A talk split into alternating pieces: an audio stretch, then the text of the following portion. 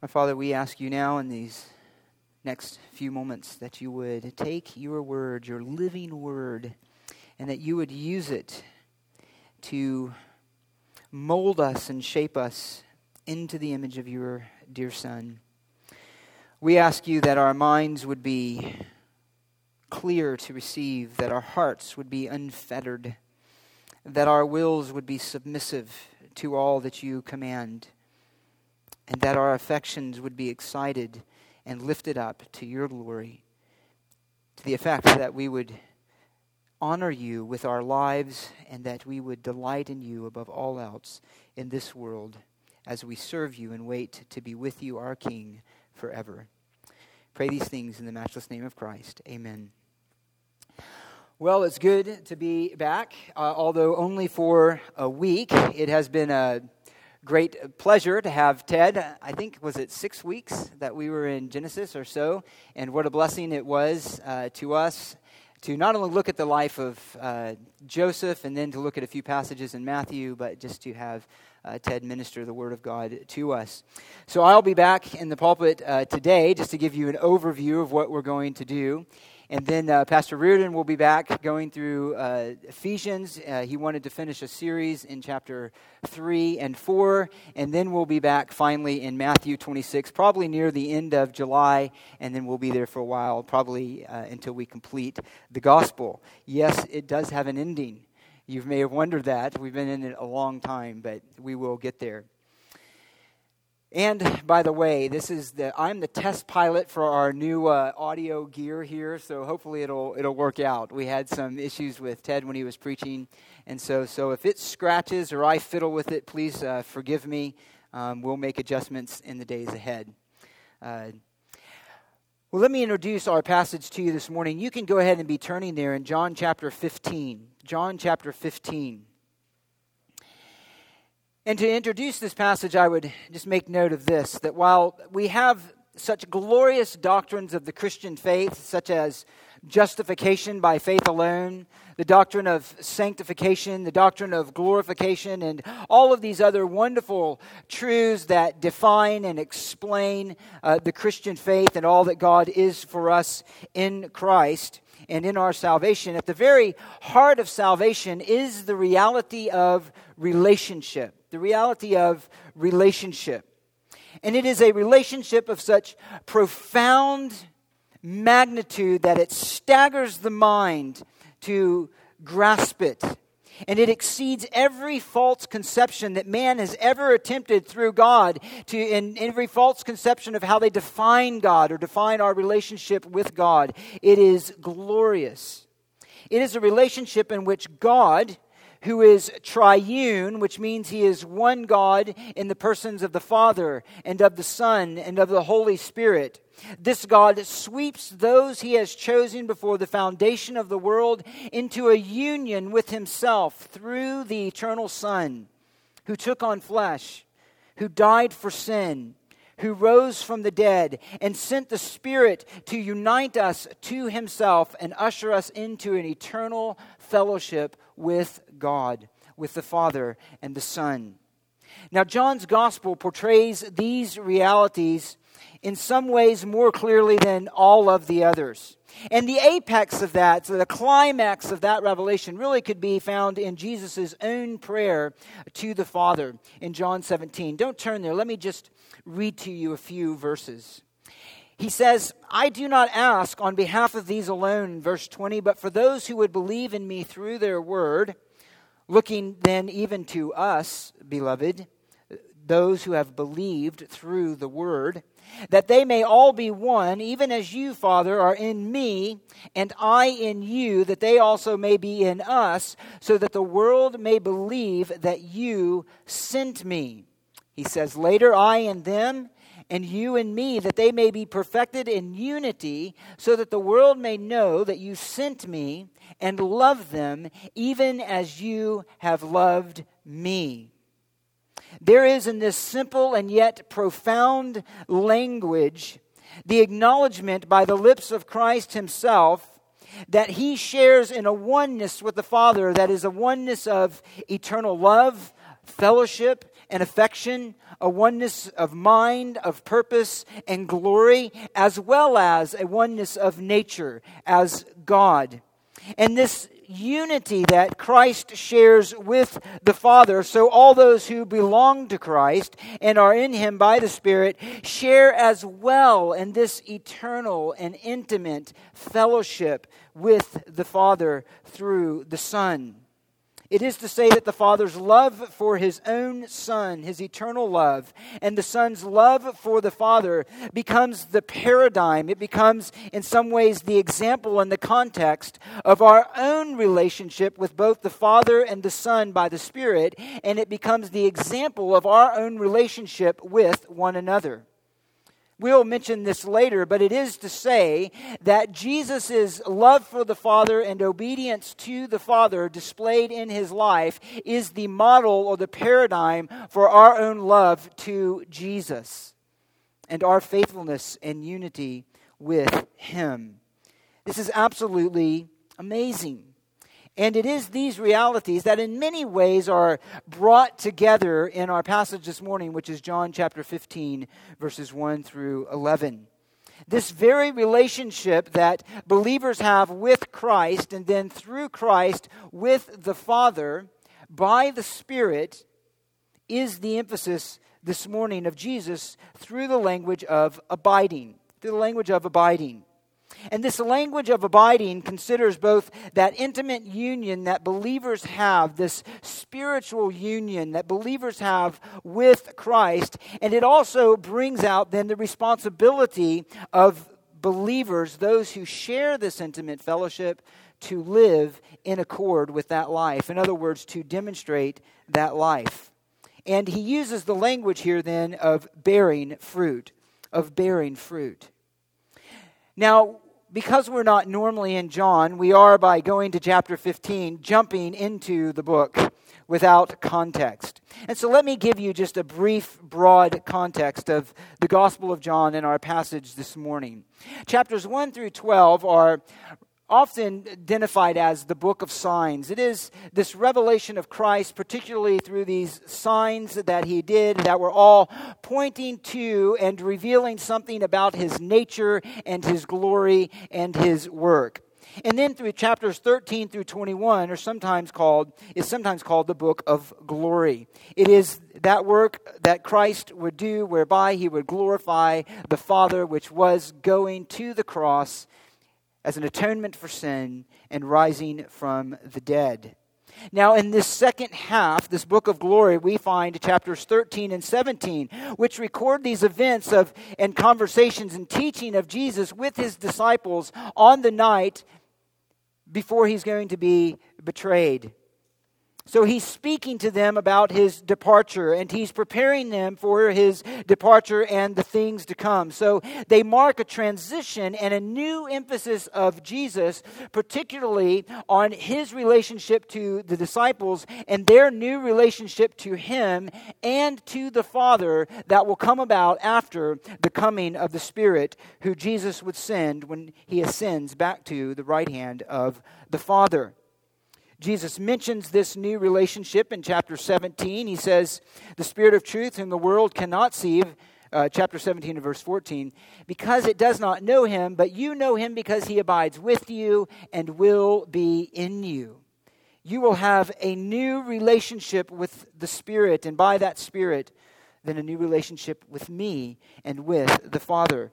A relationship that he describes in overwhelmingly profound terms. We'll look at this later, but let me mention to you for one example here in verse 20. In that day of chapter 14, you will know that I am in my Father, and you in me, and I in you. There is a sharing of an intimate, a profound, and an eternal relationship that the believers have with God. With God. And this relationship then is magnified again here in chapter 15 and explained. So read with me in the first 11 verses of John chapter 15, and then we'll try our best, or I will try my best to get through uh, this passage this morning. Read with me in verse 1 all the way down to verse 11.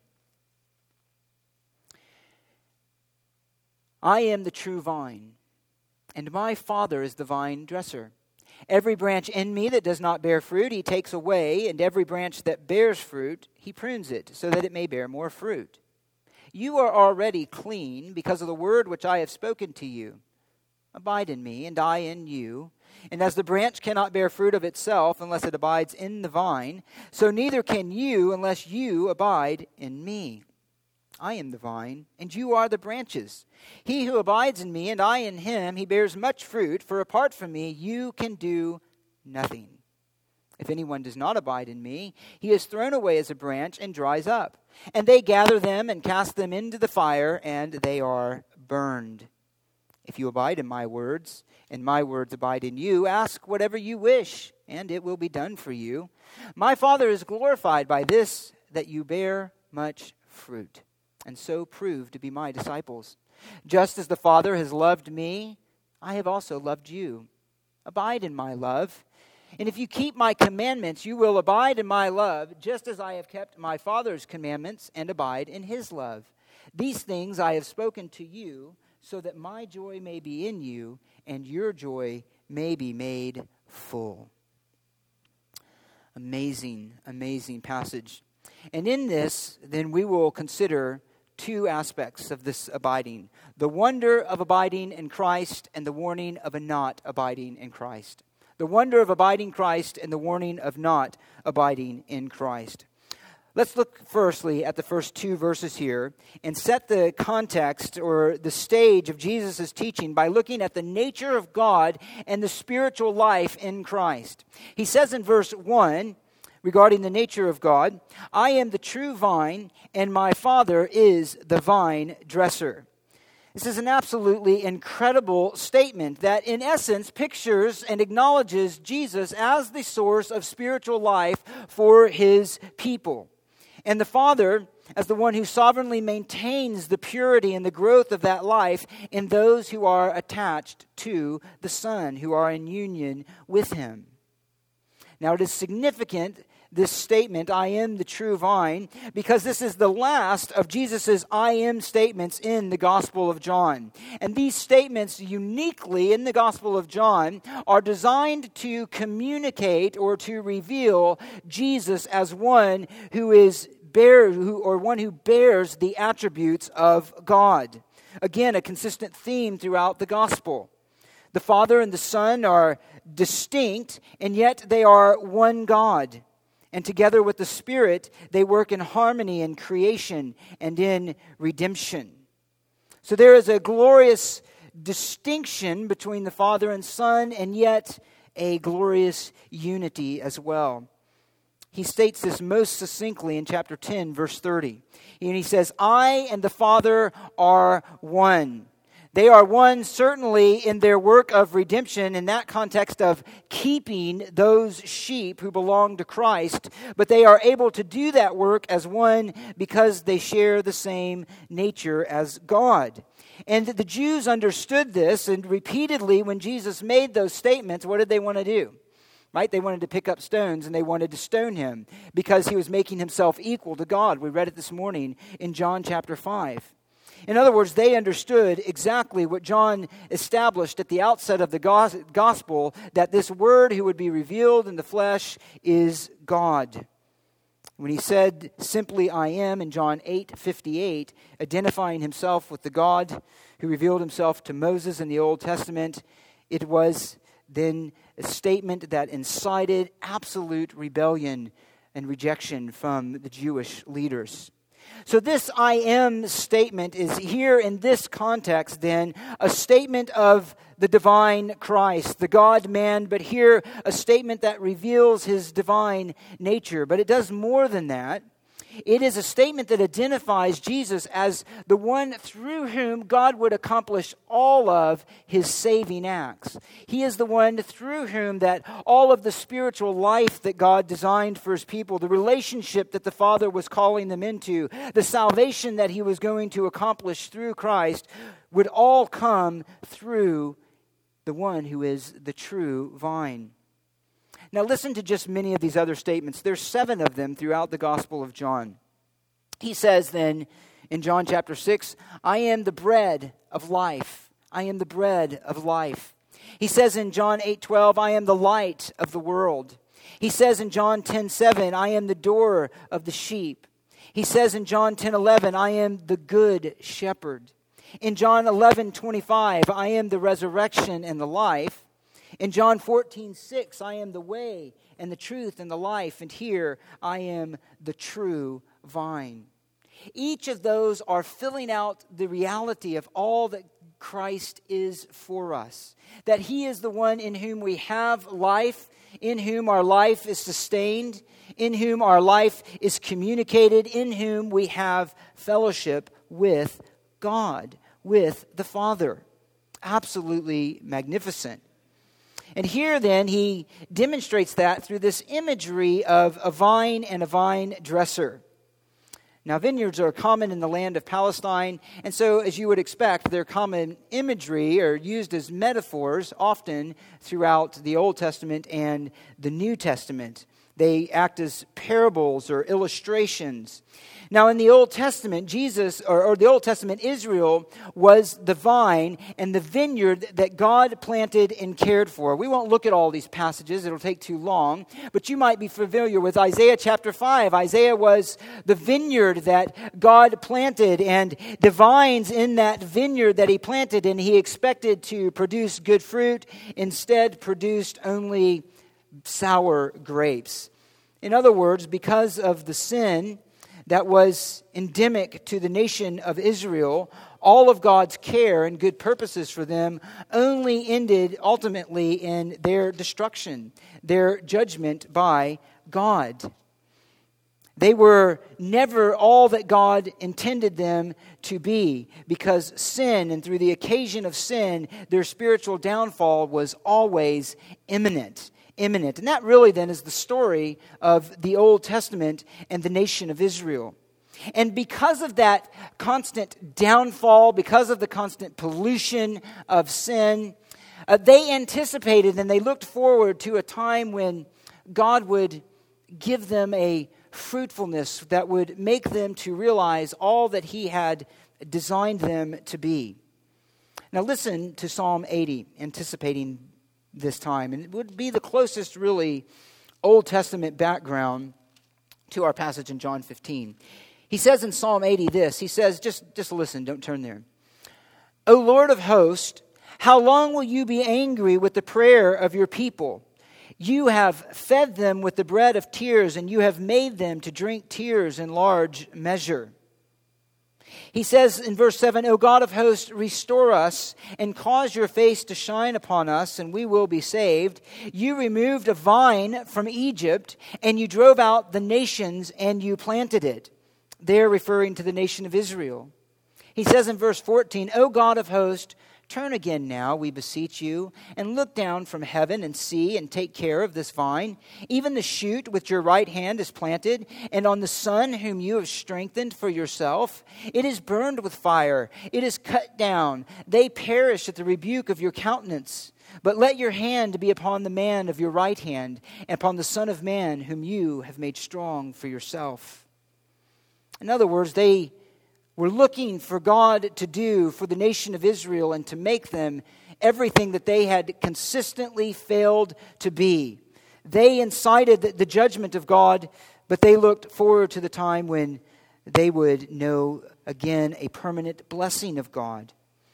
And so, here in John 15, what is absolutely unique in the imagery of Christ, though building off of that Old Testament imagery is this that Jesus says, I am the true vine.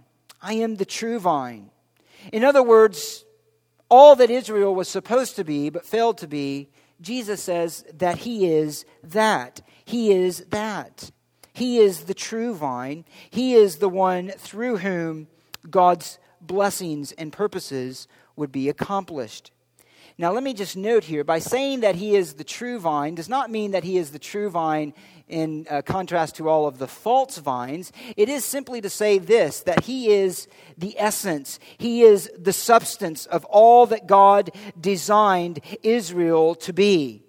He is the essence of it. He is the one who, one has noted, embodies God's true intentions for Israel.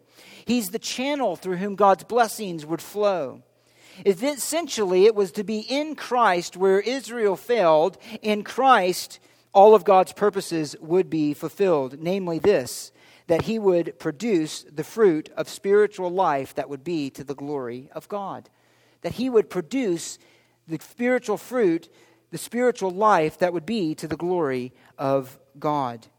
He then is the true vine. He is the true vine, the one in whom and through whom life comes.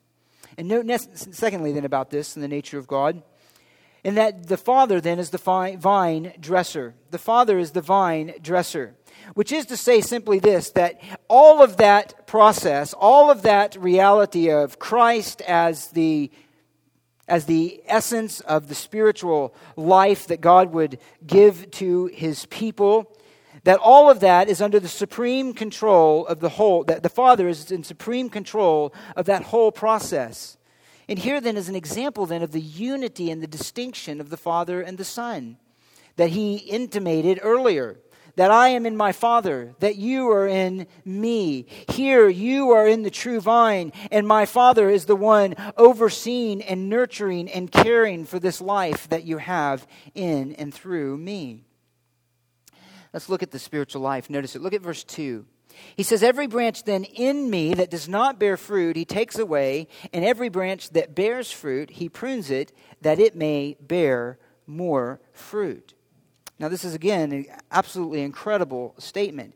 And this statement then is really at the essence, it's at the very heart of what it means to be a Christian, to have spiritual life in Christ. It is to bear fruit. It is to give evidence of the life of Christ in you. Now, let me begin first here then by defining this fruit. What is this fruit? Because that's, that's the essence. Either if you have fruit, then you're a part of the vine. If you don't have fruit, then you're removed from the vine. What is this fruit? Well, the primary idea of fruit is this that fruit is, as you might well understand, fruit is what's produced because of an action well, because of a state. Either fruit, then, if a tree is an orange tree, then that tree is a tree that will only produce oranges on its limbs. In other words, it, the fruit gives evidence of what kind of tree that it is, right? This is very common imagery, then, that Jesus uses repeatedly. He tells, then, those who are false teachers, he says that they are to the leaders of Israel, they are to bear the fruit of repentance. In other words, the reality of your repentance is shown by what you actually do in your life. He says in Matthew 7, he says, You will know them by their fruits. Grapes are not gathered from thorn bushes, nor figs from thistles, are they? So every tree bears good fruit, but the bad tree bears bad fruit. A good tree cannot produce bad fruit, nor can a bad tree produce good fruit. Every tree that does not bear good fruit is cut down and thrown into the fire. So, the fruit then is what is the evidence of what a person is inwardly. A very simple illustration, and yet a profound one. Now, this fruit, then, the evidence that's shown, is described in a variety of ways in the New Testament as praise to God, as generous, genu, uh, generous care for the saints, as salvation, as righteous living in general. But here it has a very distinct meaning. The fruit that Jesus is speaking of here is essentially this it is the product of a dynamic and genuine fellowship with the Father through the Son. It is the evidence of having the indwelling ministry of the Spirit. And what is unique about Jesus' teaching here in John 15 is that he's not focused so much or emphasizing the external fruit, though that is certainly a part of it, but he's emphasizing the internal reality out of which that fruit flows. It would be more in line with the kind of thing that Paul talked about in Galatians 5:22 the fruit of the spirit that which flows out of a genuine and real presence of the spirit in a believer. So the very essence then of spiritual life is to have a vibrant and dynamic and living relationship with God through Christ. And so he uses that here in verse 2 then to set up those two possibilities of those who are attached in some way to Christ. They are those who bear fruit and those who do not bear fruit. Those who do not bear fruit are purged from the vine, those who bear fruit are pruned by the Father. Let's look at these then. Every branch in me that does not bear fruit, he takes away. He takes away. The branch here is, of course, a person. It is an individual who is attached to Christ in some manner. In some manner. There is clearly some attachment to Christ. It is an individual who is in him, and yet it is an attachment to Christ that does not have the life of the vine in it. Therefore, it does not produce fruit. Now, this is a profoundly simple statement. Very simple. There is no, where there is no fruit in a person, there is no life, and there is no life of Christ in them, and therefore no salvation. There is, according to Jesus' own words here, then, no such thing as a fruitless Christian. There's no such thing. If somebody fails to bear fruit, then the Father's sovereign work of purging is that He takes that branch away. That is, He removes them completely from any association with Christ. He cuts them off forever. Now, some see here then an allusion to church discipline. However, that's not likely for at least this reason. One, God is the one who's doing the taking away here, not the other branches. This is something that God does. There is no command or expectation that the other branches would remove this fruitless branch. This is something that God is doing. He takes them away, then, is best understood as the final exposure of these people as false believers and their eternal removal of Christ, from Christ. He'll bring that out in verse 6. We'll look at it at the end. It's those who are thrown away as a branch, dried up, gathered, and cast into the fire, and they are burned. And they are burned. Now look at the second work of the Father. So he purges those who don't bear fruit, and secondly, he prunes or he well, he prunes those who do bear fruit. Look at what he says. Every branch that bears fruit, he cleanses it so that it may bear more fruit. And this is then the relationship of the Father, the activity of the Father towards those who are truly in Christ, who truly belong to the Son. He prunes them. He prunes them. Now, the term here that's translated prune has two basic ideas. It has the idea of cause something to be clean, and it has the idea of to remove superfluous growth from a plant. And it is that idea here primarily of removing that idea of pruning, which is why the translators use that term, of removing everything that hinders the bearing of fruit on the vine. Now, you know, everybody does who has any, any uh, experience with gardening, that each year you have to cut back the dead growth that's on a plant in order for it to grow back more full. If it's a rose bush or a plant that has flowers, you do it so it'll have more flowers and there'll be more beautiful flowers. That same process was done in the care of a vineyard to cut back all of that that hindered the true growth of the vine. Now, notice here then, in contrast to the, the, branch, the fruitless branch, the Father does not cut this branch and take it away from the vine, but what he's doing specifically is removing all of that that is dead and worthless on the branch so that it will bear more fruit. These branches have life in them, and though they are pruned, it is only so that they might, in fact, be more fruitful. And clearly, then, the idea here is that if you are a Christian, if you truly have God's life in you, then expect God to continually be pruning you to bear more fruit, from removing the dross that is in your life. How does He do this? Well, essentially, then, God is committing himself here so that you might be a more fruitful Christian to remove everything in your heart and in your life and in your affections that hinders your love for Christ. that hinders your love and obedience for Him, that hinders your love and your service for other believers.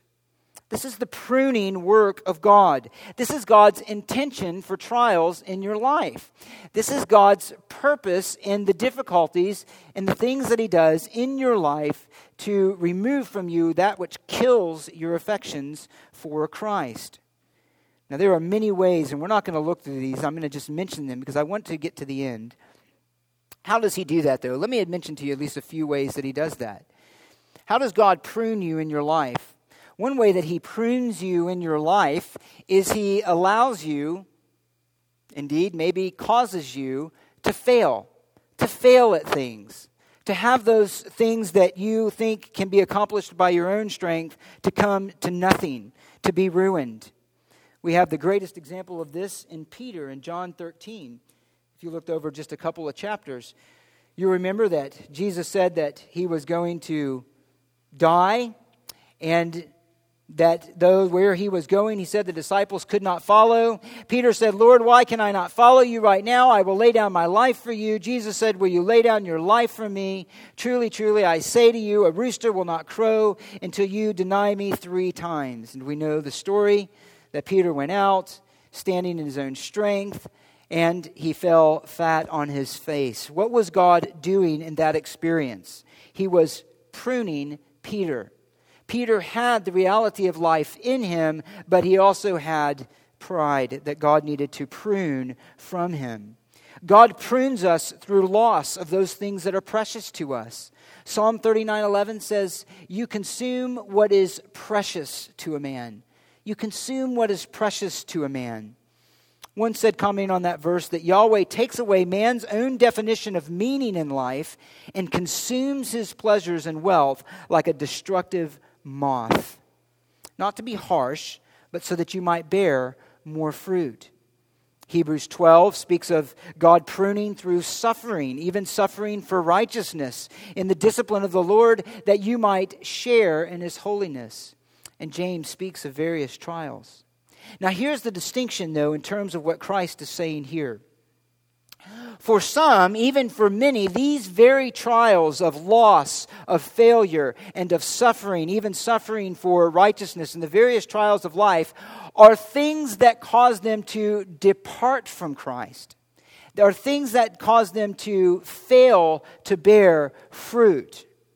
But for the true branch, for that that is truly attached to Christ, it doesn't cause them to depart from Christ, but in fact to bear more fruit.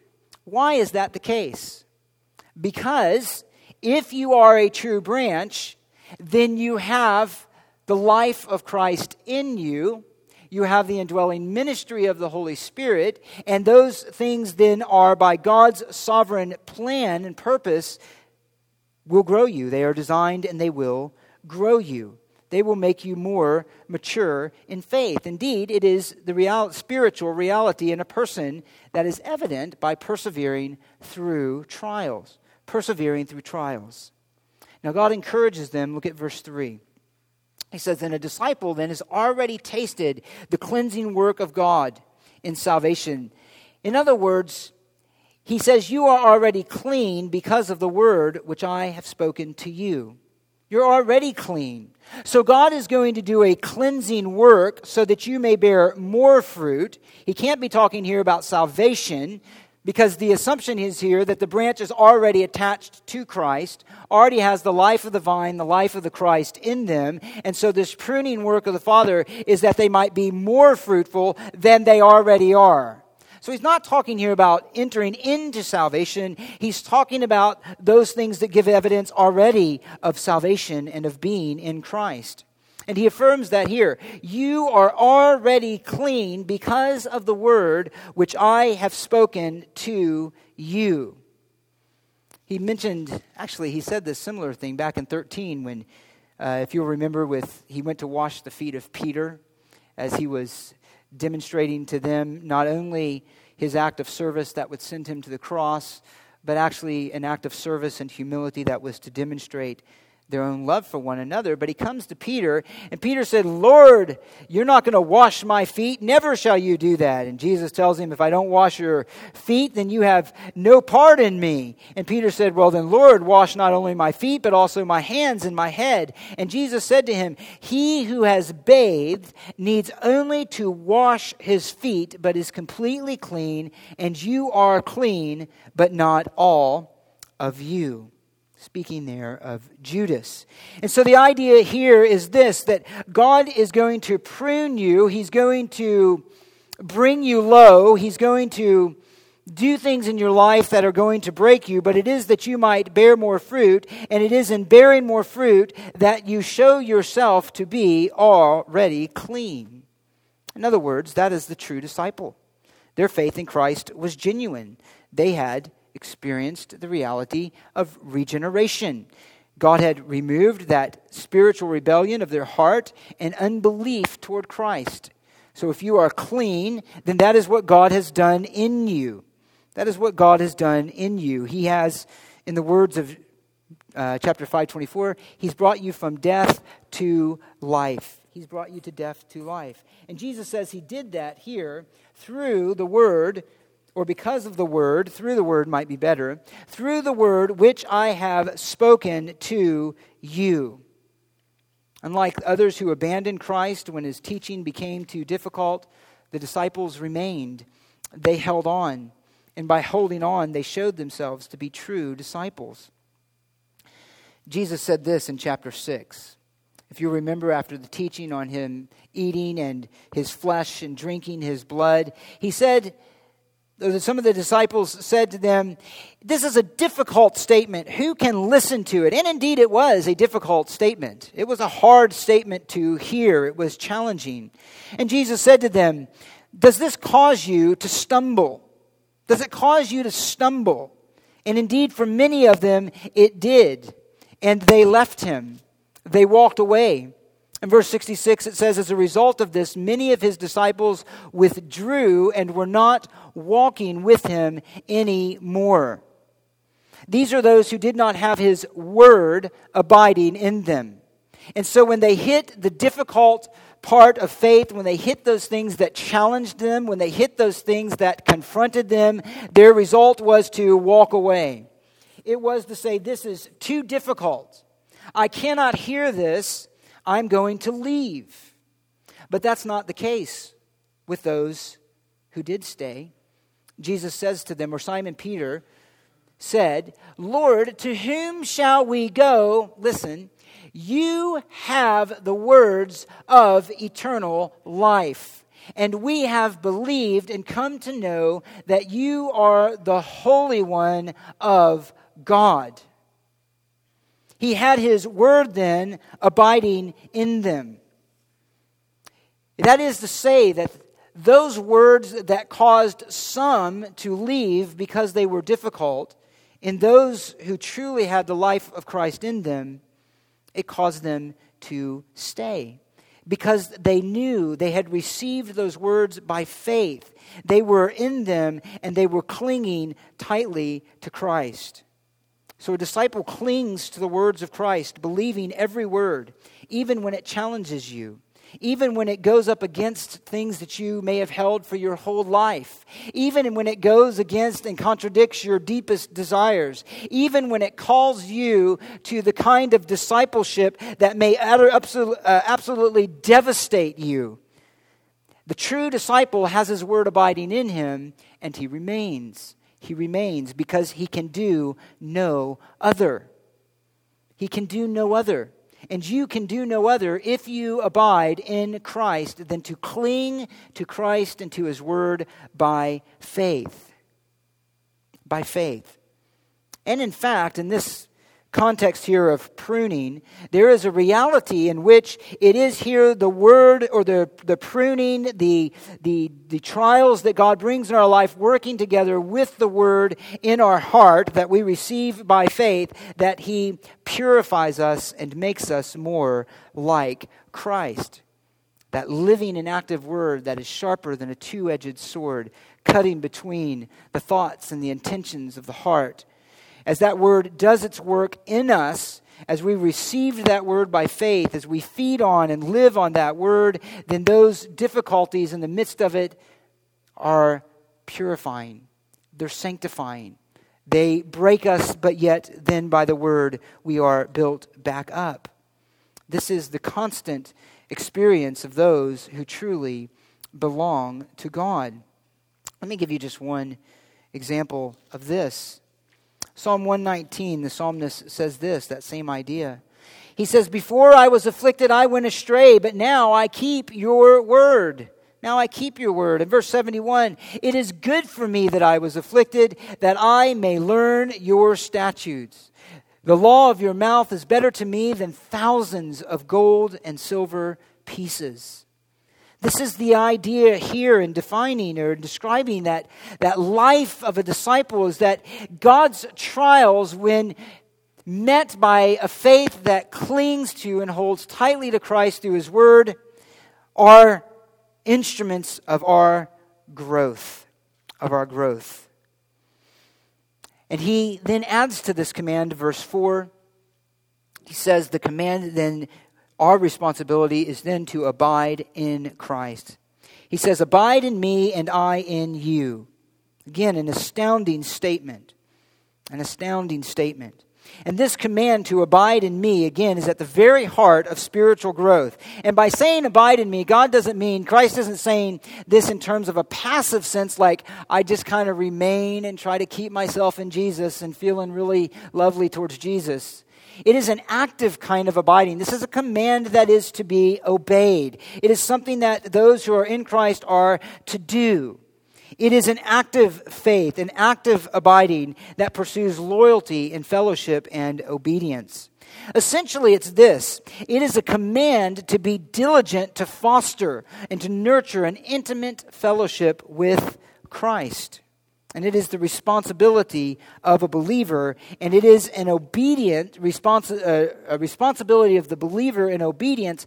And this is the point that he's emphasizing that flows out of a genuine relationship with him that shows out of that flows out of a spiritual reality in the heart this is not let me note a command to remain in spiritual union with christ spiritual union with christ is something that god does. He does that by the spirit. He does that by his own sovereign work. We don't bring it about and we don't maintain that.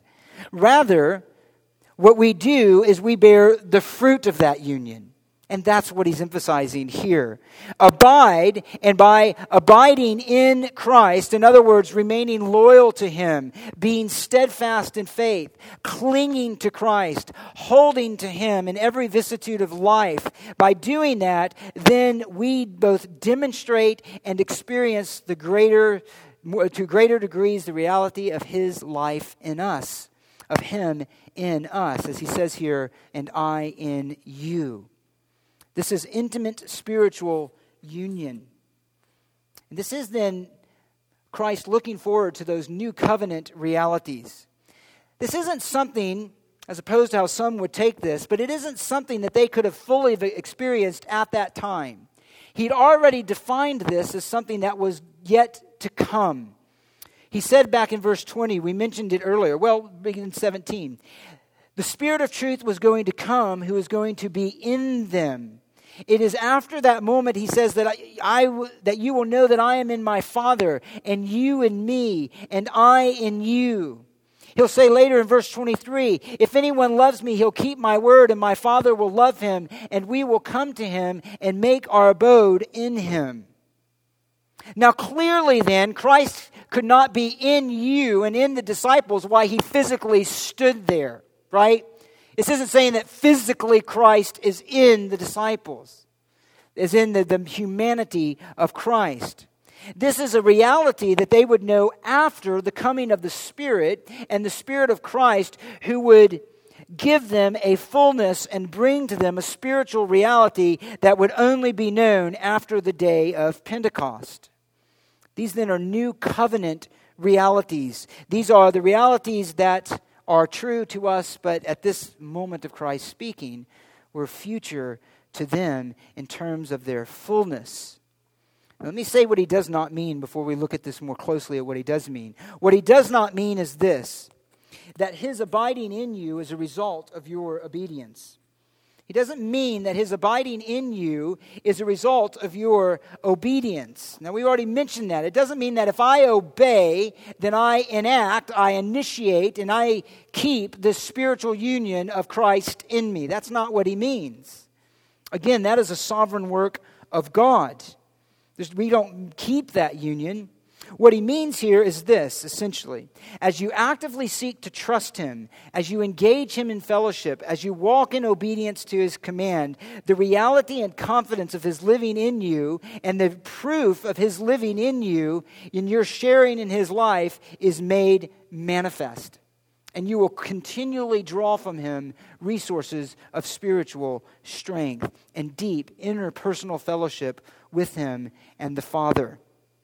This is then the abiding is the reality that flows out of fellowship and marks a true from a false believer. I want you to notice one thing here. Look at what he says Abide in me in verse 4, and I in you.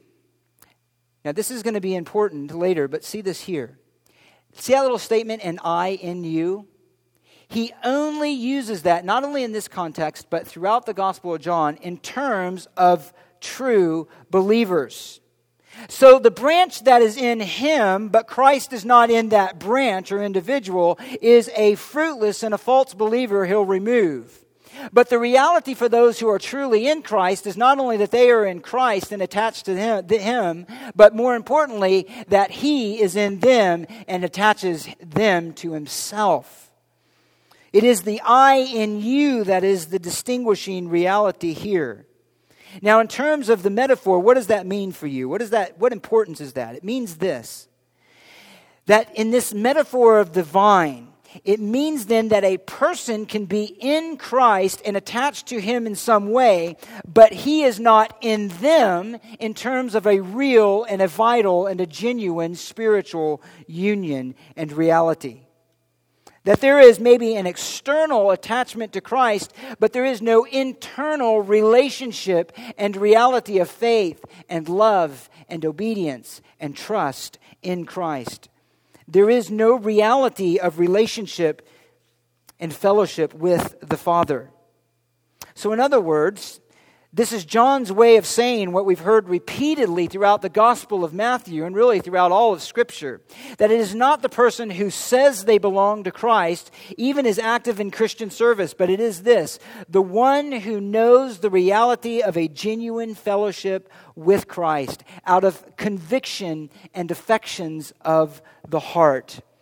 Who knows the reality of the stirring of the Spirit in creating faith and love for Christ the spirit that produces commitment to Christ and a compelling impulse to obey Him and to seek Him and to seek the face of the Father in Him.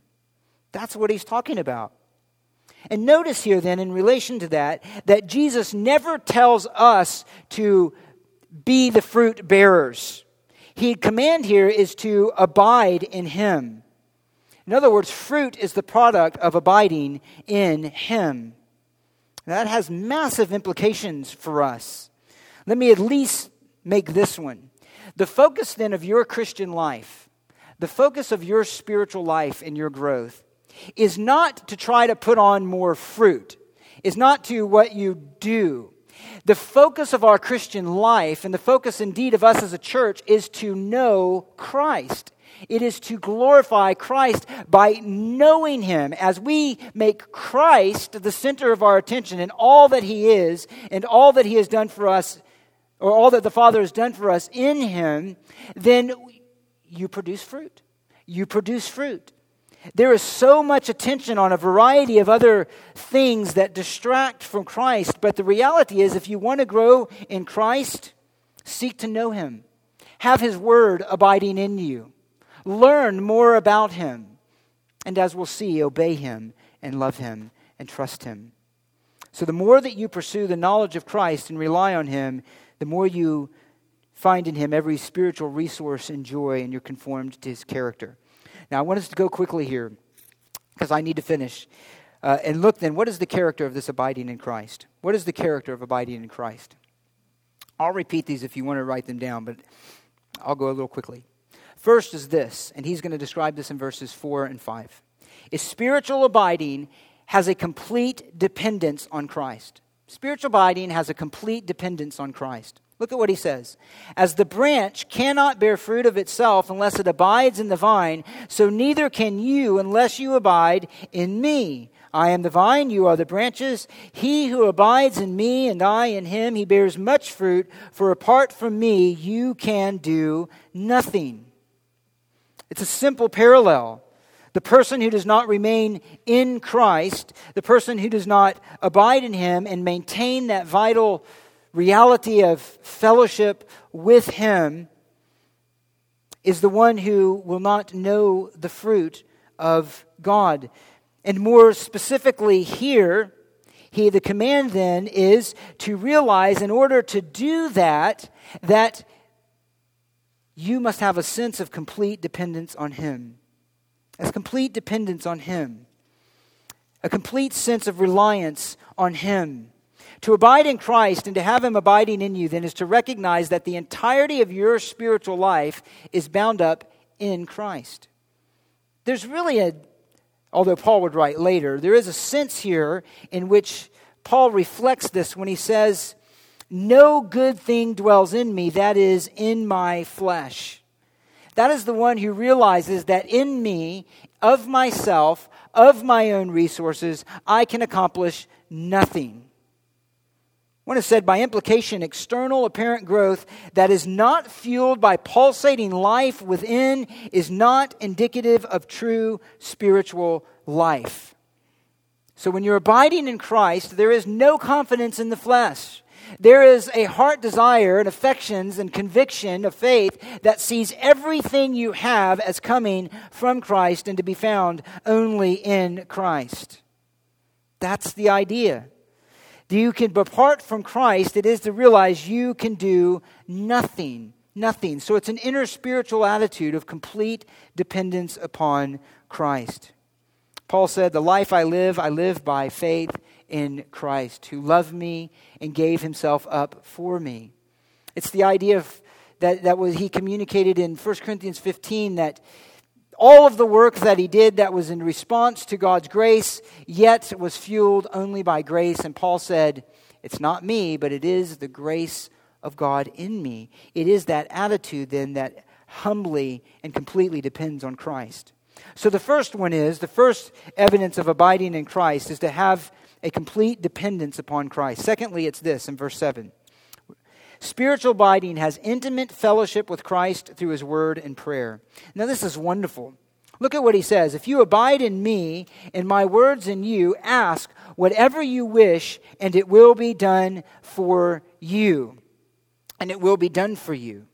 Again, this is precious. This profoundly captures the reality of spiritual life. And the idea is this that as the believer feeds on the Word of God, as the Word of God is in you, as you read Scripture, and in that Word from God, you hear the voice of God, the voice of Christ, it elicits a response of prayer to God, to the Father a prayer that is shaped and molded after the image of Christ, the person of Christ.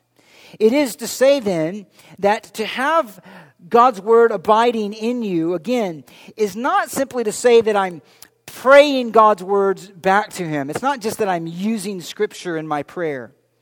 When he says here that uh, if, if his word abides in you, ask what you wish and it'll be done for you, is not simply to say that I, I use the, the actual words of Scripture and I say that back to God and therefore that will be done to me. It's not even to say, to have His Word abiding in you, that you memorize or that you've studied Scripture. It is to say this that this relationship of the Word and of prayer in the spiritual life is this. It is that as you come to the Word of God and you believe that Word in such a way that you find a knowledge of God that delights your heart, that it moves you as you read that Word to trust Him. It moves you, as you read that word, to obey Him.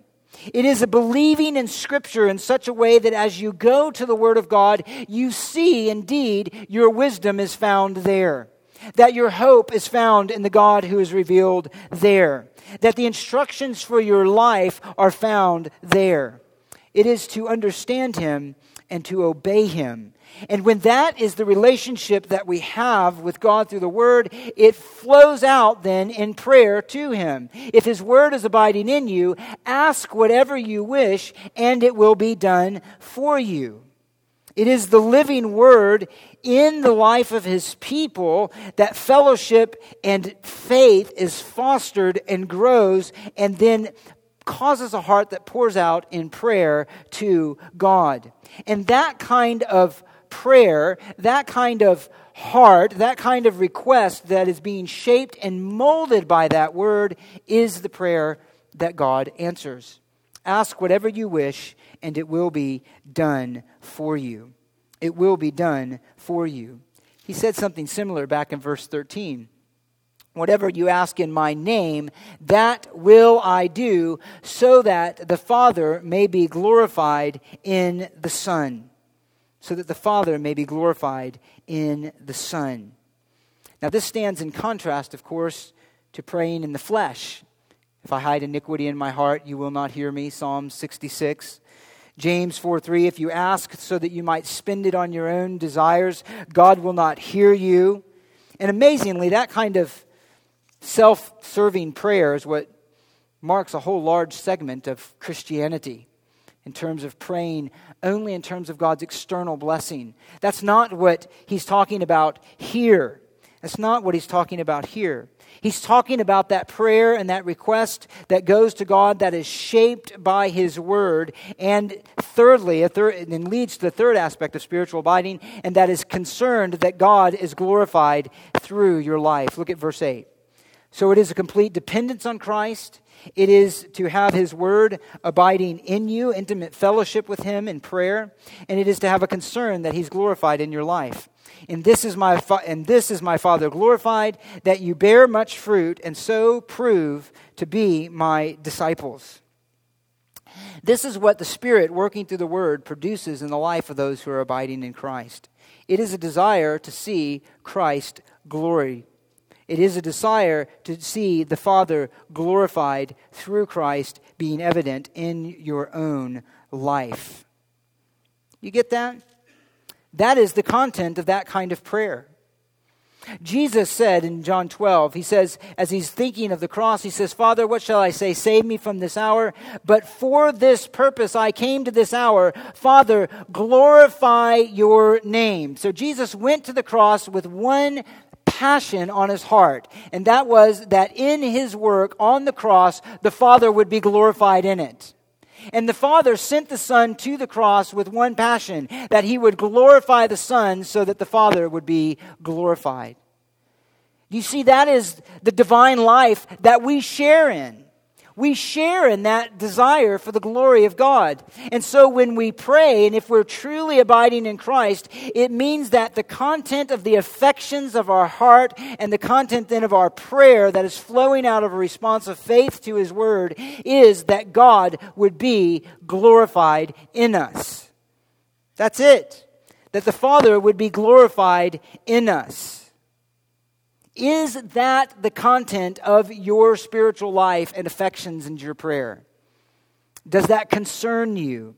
Jesus is saying that's what it means then to abide in Christ. You want to bear fruit because as you bear fruit, that gives evidence and reality to the person and to the work of Christ. And as you bear evidence and reality to the person and work of Christ in you, the Father is then glorified by all that He's done in Christ.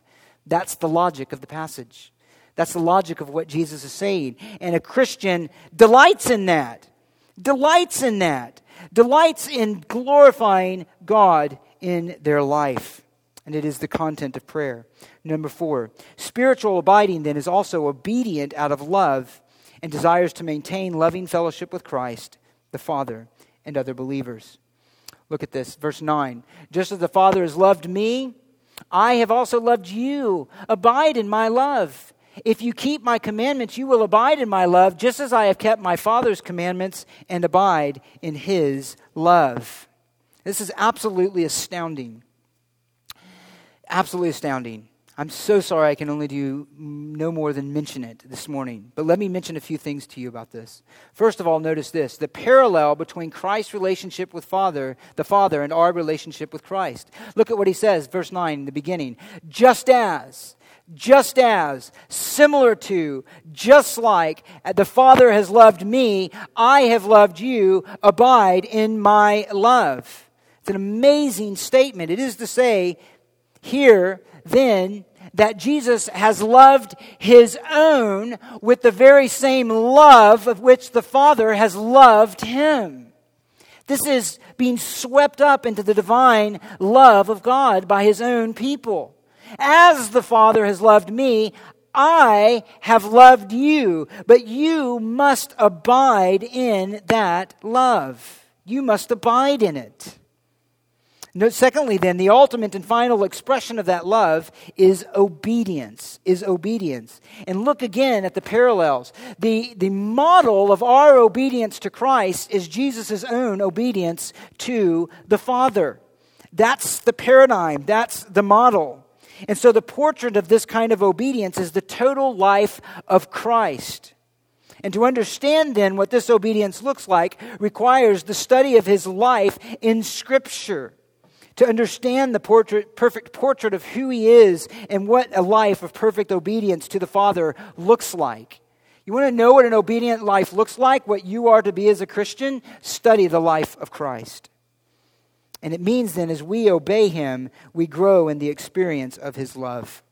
You want assurance of salvation? You want to be growing in the love of Christ? Obey him. Obey him. That's what he says here.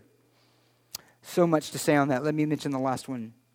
Spiritual abiding then shares in the joy of Christ in all of life's circumstances. Look at these. Verse 11 These things I have spoken to you so that my joy may be in you and that your joy may be made full.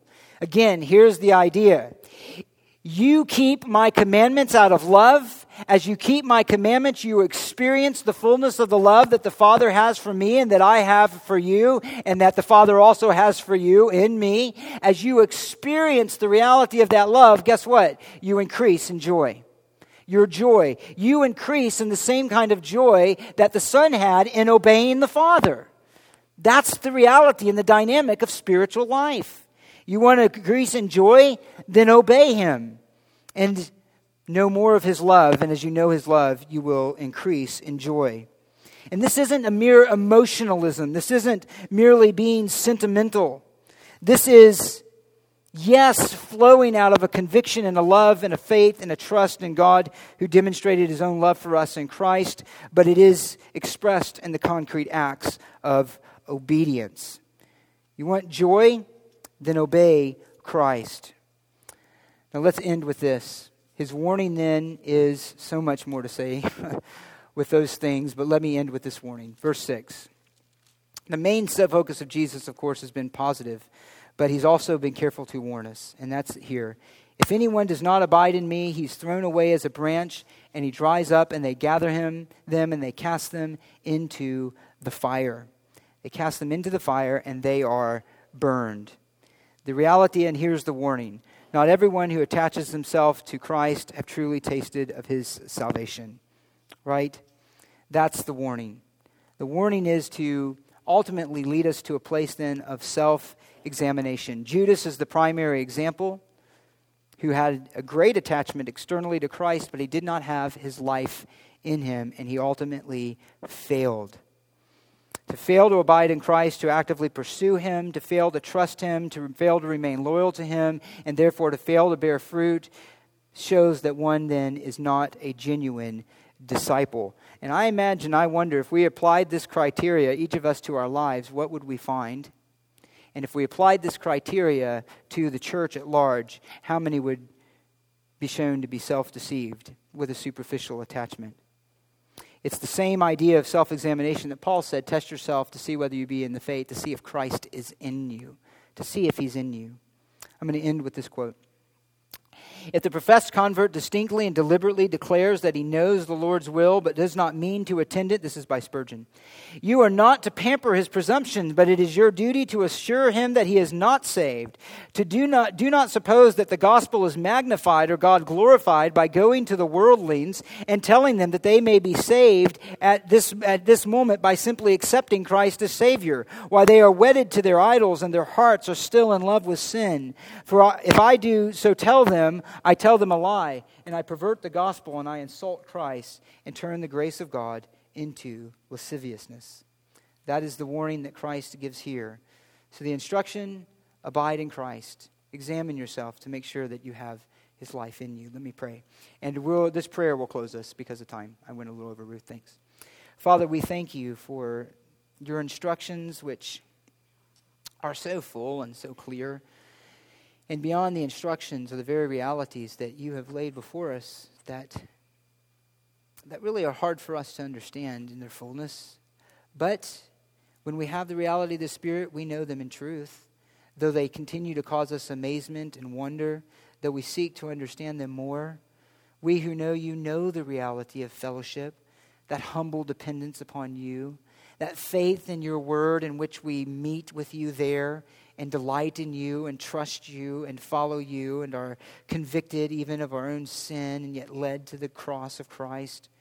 We know that reality of the desire to obey you and the joy that we have in that obedience and the experience of your love as the reality of our faith is continually confirmed in us as we see the Spirit working in us. We who know you know those realities, but not those who don't know you and don't have this life. Being in this auditorium this morning is indeed an example of being attached to you and in you externally in some sense. But Lord, I pray that this reality of spiritual life would be the true experience of those who are here, that it would be my true experience to grow in, and that some of those who have concocted and comforted themselves with some other view of salvation I pray that you would expose them, even this morning, to their own heart and to their own mind and to their own conscience as being falsely attached to Christ, and that they would take the warning seriously and turn to you in trust and obedience.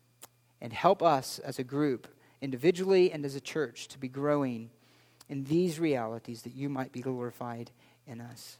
And these things I pray in the matchless name of you, Christ, who died and rose again for us. In the name of Jesus, amen.